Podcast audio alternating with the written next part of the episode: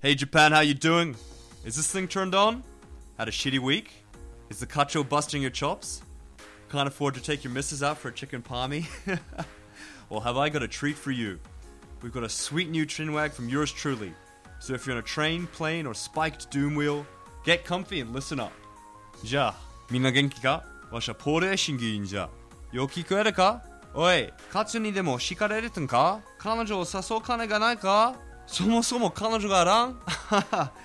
世話ないけん。ポールからドラえもんやら。これはポールに教えてくれんせい。ふしなぎラジオ。オーストラリアのシドニーからナギ町に引っ越してきたポールの船掃除男子。その田舎に住む不思議な生き物との交流が書かれているラジオ番組です。気になりそうなことでいっぱいナギ町をよりよくわかるために、毎回の放送に人と物について軽い感じでのよもやま話をお送りします。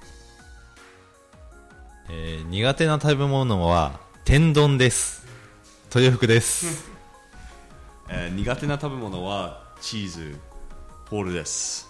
苦手な食べ物は抹茶です寺坂ですえ、天丼の、なんか、で、けって聞いて、なんか、びなんか、びっくりしました美味。しいね何が苦手な要素がいや僕ねあの天つゆとうんご飯が一緒になってるとダメなんですよもう銀シャリは汚しちゃダメ、いやあのね甘辛いタレは甘辛あれいはいは OK なんですはい。あの天つゆかとご飯が僕ダメでて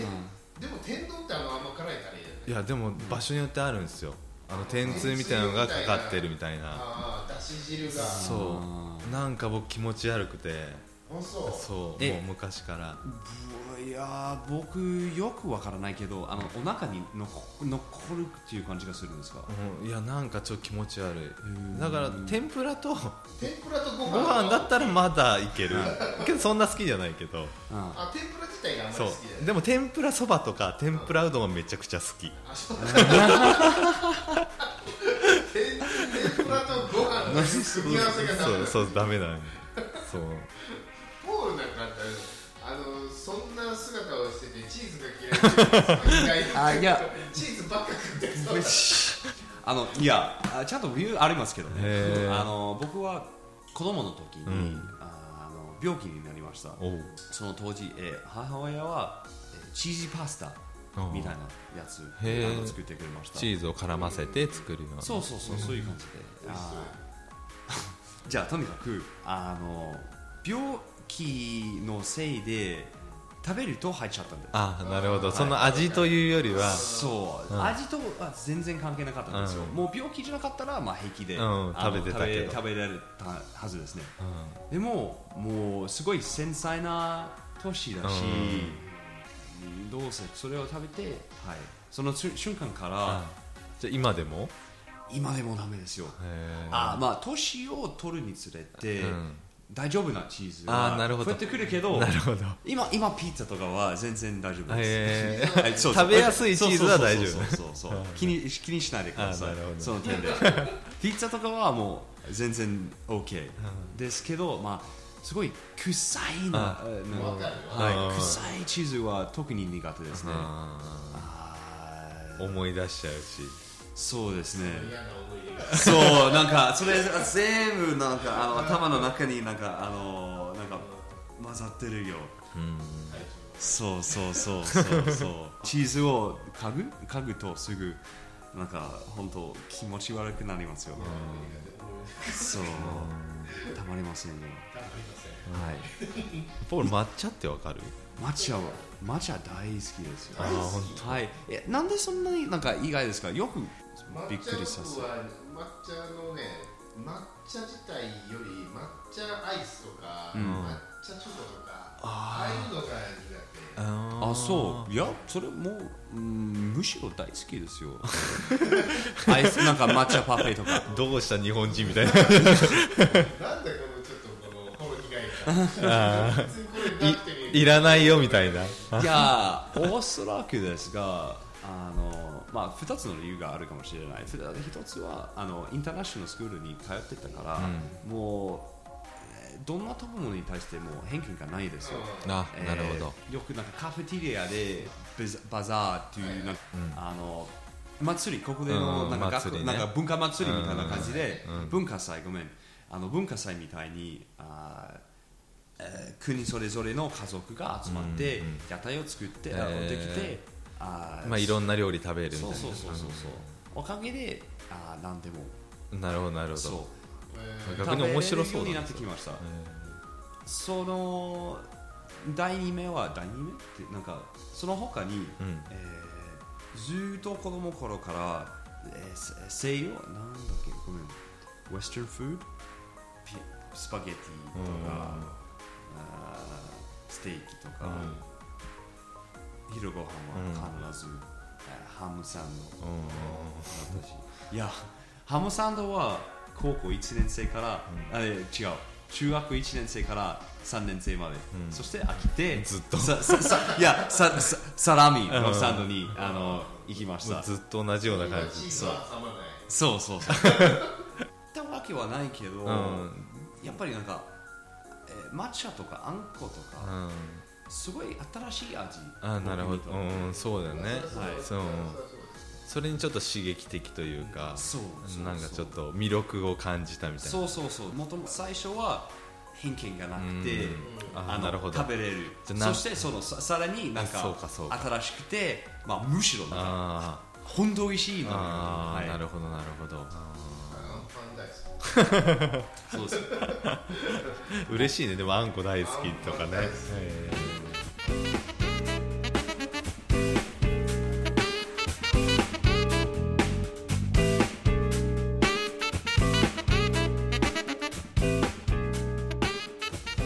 いやーなんか正直に言うとこのインタビューをする前はあの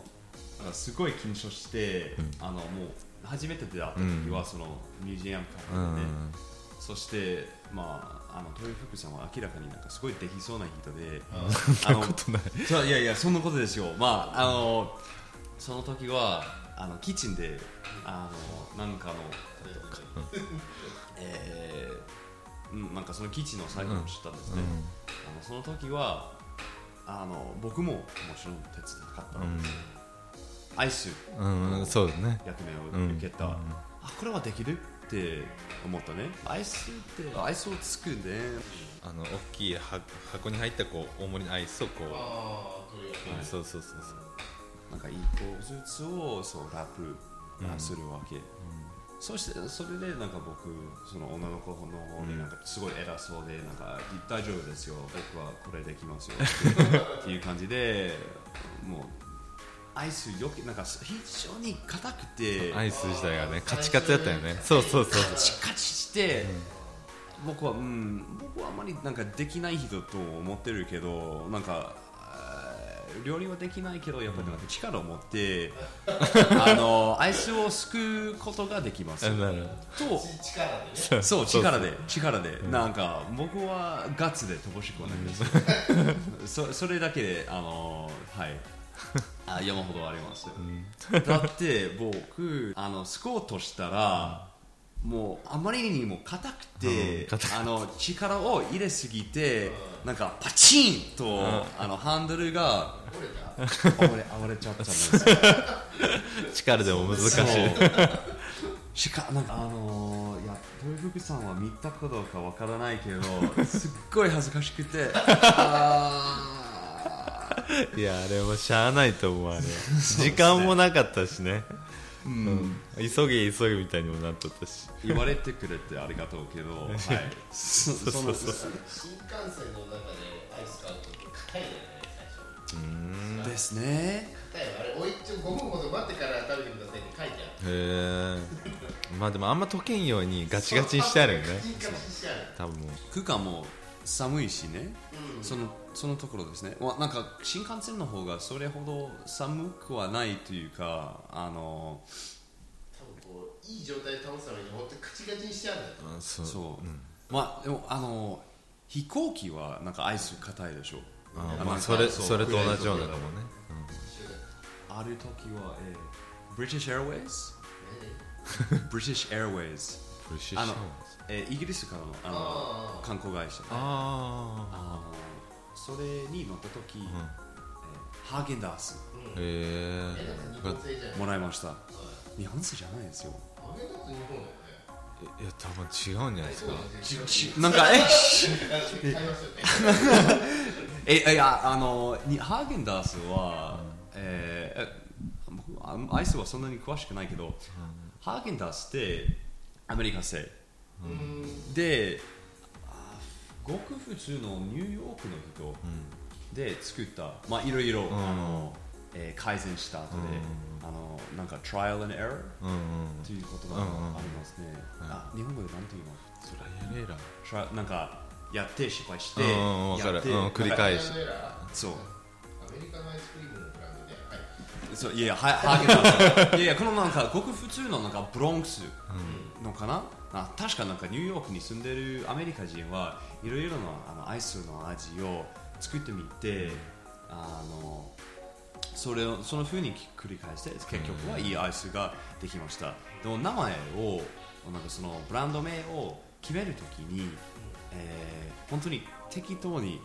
名前をなんかあーブランド名を、あー作りました、へあーちょっとスウェーデンというかなんかデンマークっぽい、えそううん英語じゃない感じがするうんそうわかるわかるあの確かあの英語圏の人からすると、んハーゲンダースってあのデンマークか,、へーなんかそういうそういう感じがするけど、うんなんか実際にあれはあのもう本当にあー造語みたいなあ造語なんじゃそへ本当にゾンでやるってえへえメディアにう そうじゃあ本当適当に作ったみたいな感じなんそうですそうそねうそう、へーしあのしかもデデンデンマーク語、デンマークの乳製品は、高校のあの乳製品が広く知られているために、コペンハーゲンのハーゲンと、海の前にダッツをくっつけそうそう そうそうそう、へしかもその「あ」あの「あ」の上にあの点点々があるねーああそちょっとわかるわかるわそれはあのデンマーク語にうんうんはそのことがありませんあない んだすげえ適当やたすごい適当なの なああーまあでも確かにあのいいブランドになったんですねうんでもそこまで多分売れるとも思ってなかったんかもしれない最初でしょうでしょうでしょう遊び心で作ったみたいなね、高級品ですね。うん、いやそう、なんかこの流れでこう、窮地のことを聞くと、なんか流れとしているんだよ。そうですねあの、そういいいいことを言います ねあそうですよ、んあのそうキューチーは、あのあごめんなさいあのし自己紹介はまだあすいませんあの ーされてませんねいいいいいいですよそれはあのー、えーあくまで僕たちの、うんいやあの寺坂さんの責任ですけれども、あなるほ な寺寺坂さんは僕なんかこういうところで僕を助けてくれるんですどなるほどあはいでもあのこれからは、えーちょっと紹介にあはい、ししにしましょうかありがとうございますのーま一番簡単に言うと、い農業者農業。ファーマーズですね、あはいはい、そして、まあ、あの子供の頃から家で牛を飼っているは家に生まれて、僕はその3代目になります、いおーだからおじいちゃんお父さん僕の代でこう牛を飼っている牛飼いですね、うん、そうそうそうそうこれこれ医者って言うんですか何後継者後継者そう後継者後継者かはい後継者ですね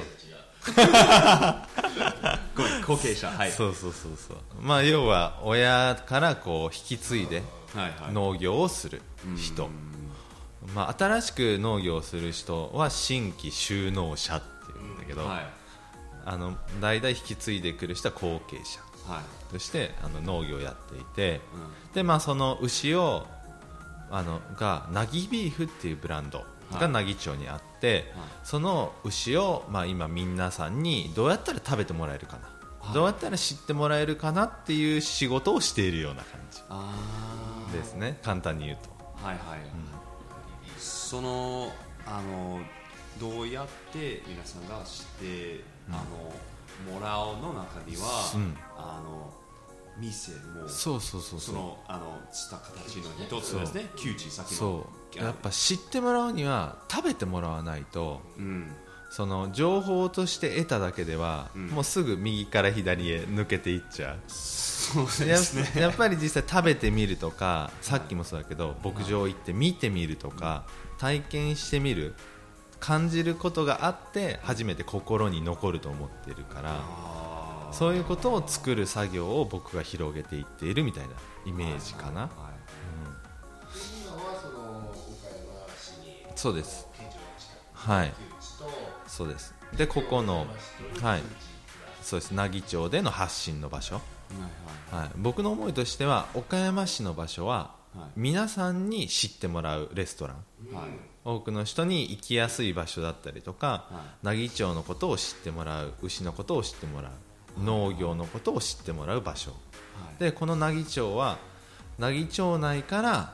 あの他のとこに発信していく場所だと思っていてその両方まあ本当言うとやっぱ奈義町に人が来てもらわないと、はいはい奈義町の魅力ってやっぱ伝わらないさっきのそやうっですぱ知ってもらう見てもらう体験してもらうことがないとは本当に奈義町のことを知ってもらえないしはい魅力を感じてもらえないと思ってるからこのお店っていうのもすごく重要な場所いなるほどなるほど、まあ確かにあの奈義町ってすごいいいところだと思うんですけど、うん結局人がここに行きたくても、んなんかどこに行くかはちょっとそうそう分かりにくいよね具体的に、ね、何があるのとかねそういうことそうそうそうそう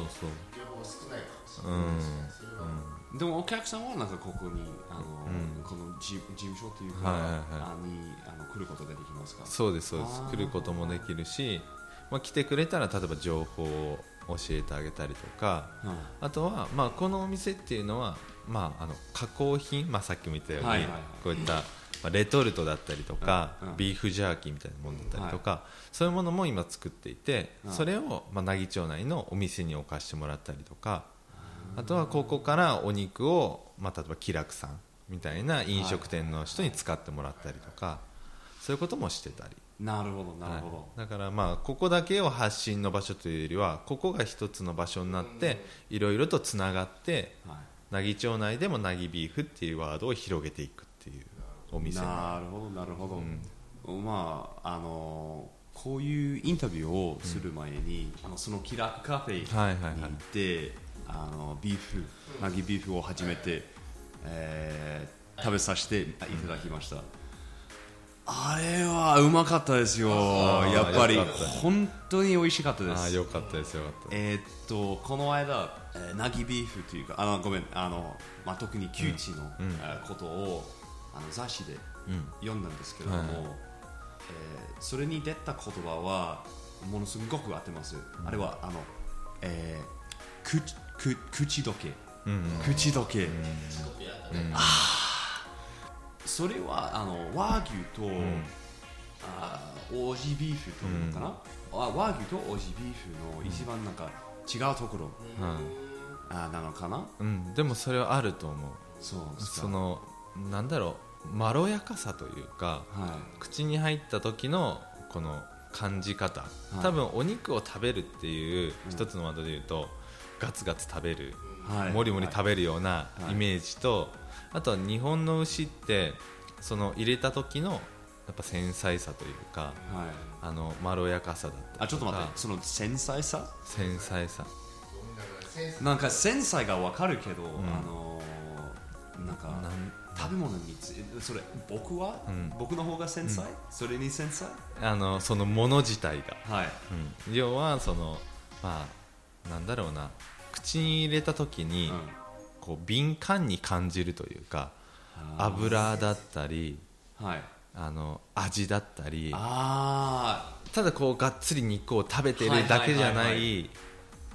単純にあのフォークで刺してそうそうそうガツで食べて、んなんかザ・ビーフそうっそうてそう感じでそれももちんろんね醍醐味なんだけどそうそうそうそうそまあそなんかそうしたい時もうそうそうそうそうえそうですそうねそうそれもねもうほんまにお肉の醍醐味なんだけどそうですねれとは違うところあそれと違って、なんかあのそのその瞬間のそうそうあのビーフそうそう匂いだったりそう味だったりなるほどなんかあの、完全に、えーいろんななんか感覚を区別すそるうそうそうことが感じることはあなるほどができますか、そうそうそうれはセンスか大きな違いその、さっき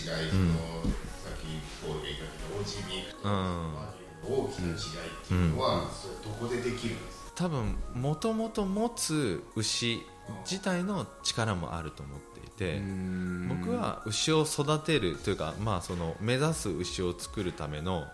あの3つポイントがあると思っていて、まあ、例えば円グラフ、はい円状にすると、はい半分はは僕は牛のポテンシャル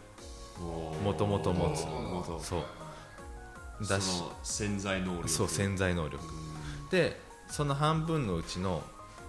まあその半分ぐらいは餌はいどのようなものを与えるかいいものを与えれるかはいあっていうのが重要、あともう半分が技術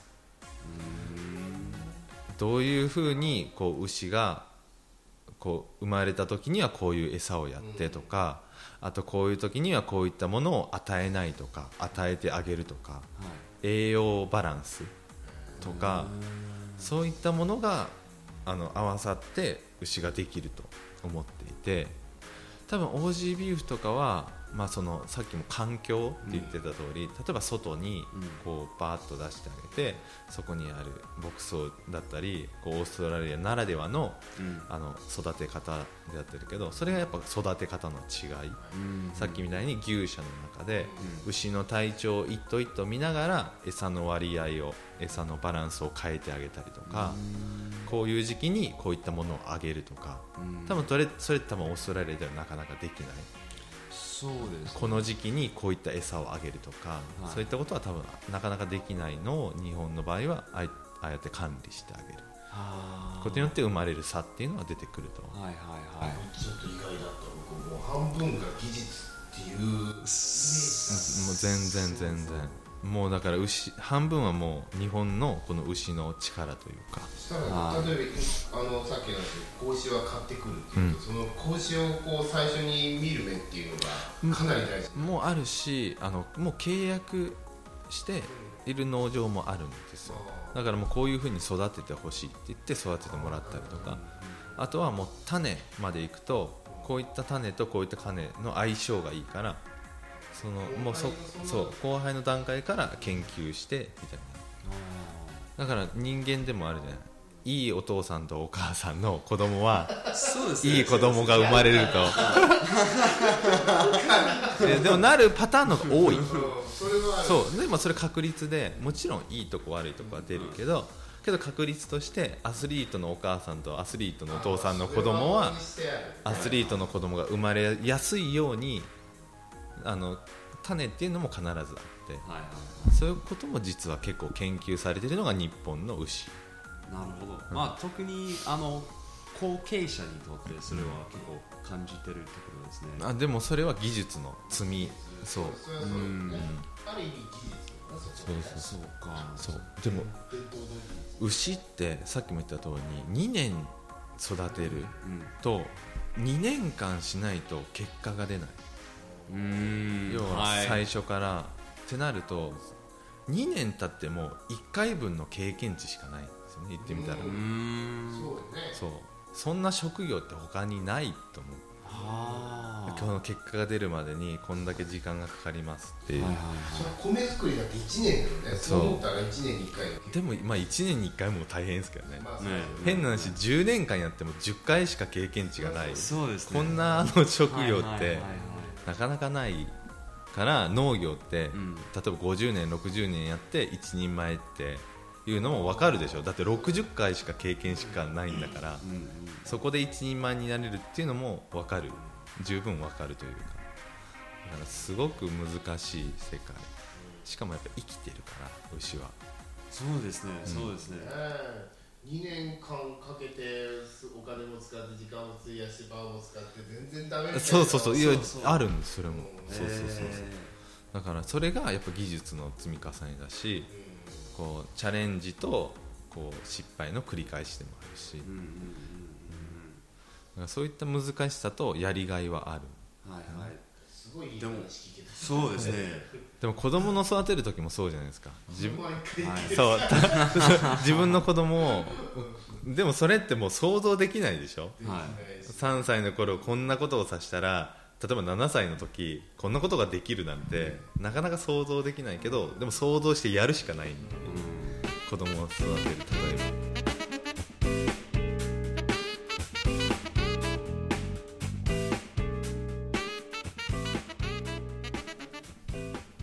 申し訳ありません寺坂さんのおかげで話が長くなってしまいました続きは後半お楽しみください